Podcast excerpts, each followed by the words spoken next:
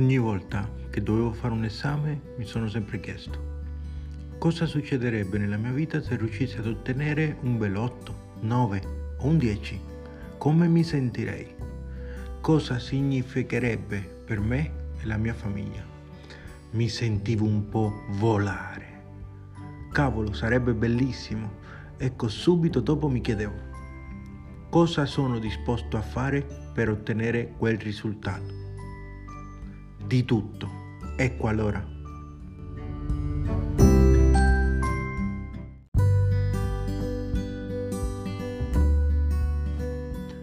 Prima cosa, bisogna studiare, sì, studiare tanto.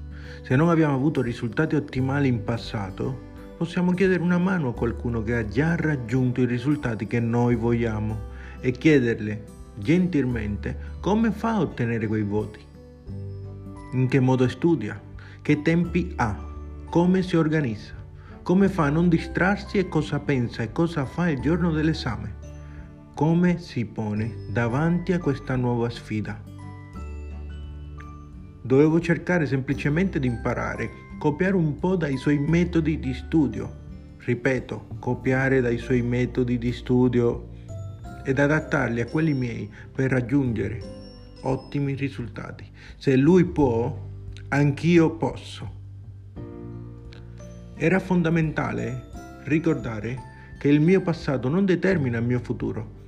Vale a dire che se nell'ultimo non è andato molto bene, non significa che per forza in questo esame andrà di nuovo così. Se ho studiato abbastanza ed ho seguito i giusti metodi, ho imparato dagli errori fatti e riesco a dire a me stesso ce la posso fare con convinzione, ho tutto ciò che mi serve per farcela.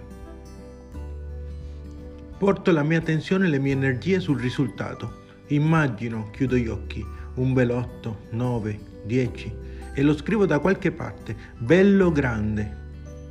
Lo visualizzo e cerco di attrarre il mio obiettivo anche se mancano pochi giorni per l'esame, elimino tutto ciò che non mi aiuta, pensieri che mi limitano, persone e oggetti che mi distraggono continuamente e tiro fuori il meglio di me.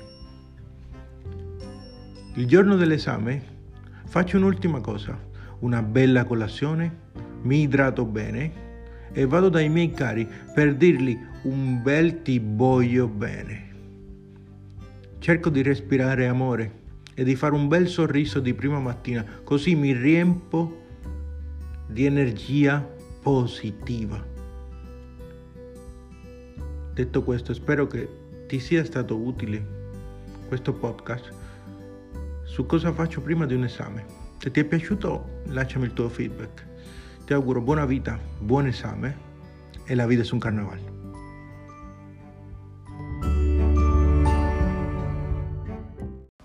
Ok, inizia la scuola e con la scuola tutte le tue paure di sempre. L'esame, la ragazza o il ragazzo che ti piace, il compagno di classe che rompe sempre le palle, la prof che ogni tanto sembra che ce l'ha con te. Insomma, tutti i casini che ben conosciamo. Io ci tengo a dirti un paio di cose. L'ansia può essere normale in qualcuna di queste situazioni, ma ricordati queste tre cose. Uno, te non sei la tristezza, né l'ansia, né ciò che dicono gli altri, né tantomeno sei i tuoi pensieri.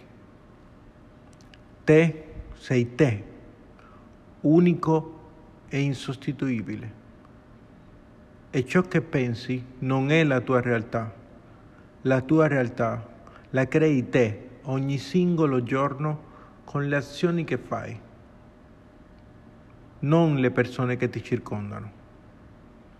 Fai ciò che serve per raggiungere i tuoi risultati e lascia andare tutto ciò che ti fa male, ti toglie energia e ti fa sentire inadatto. Respira, puoi farcela.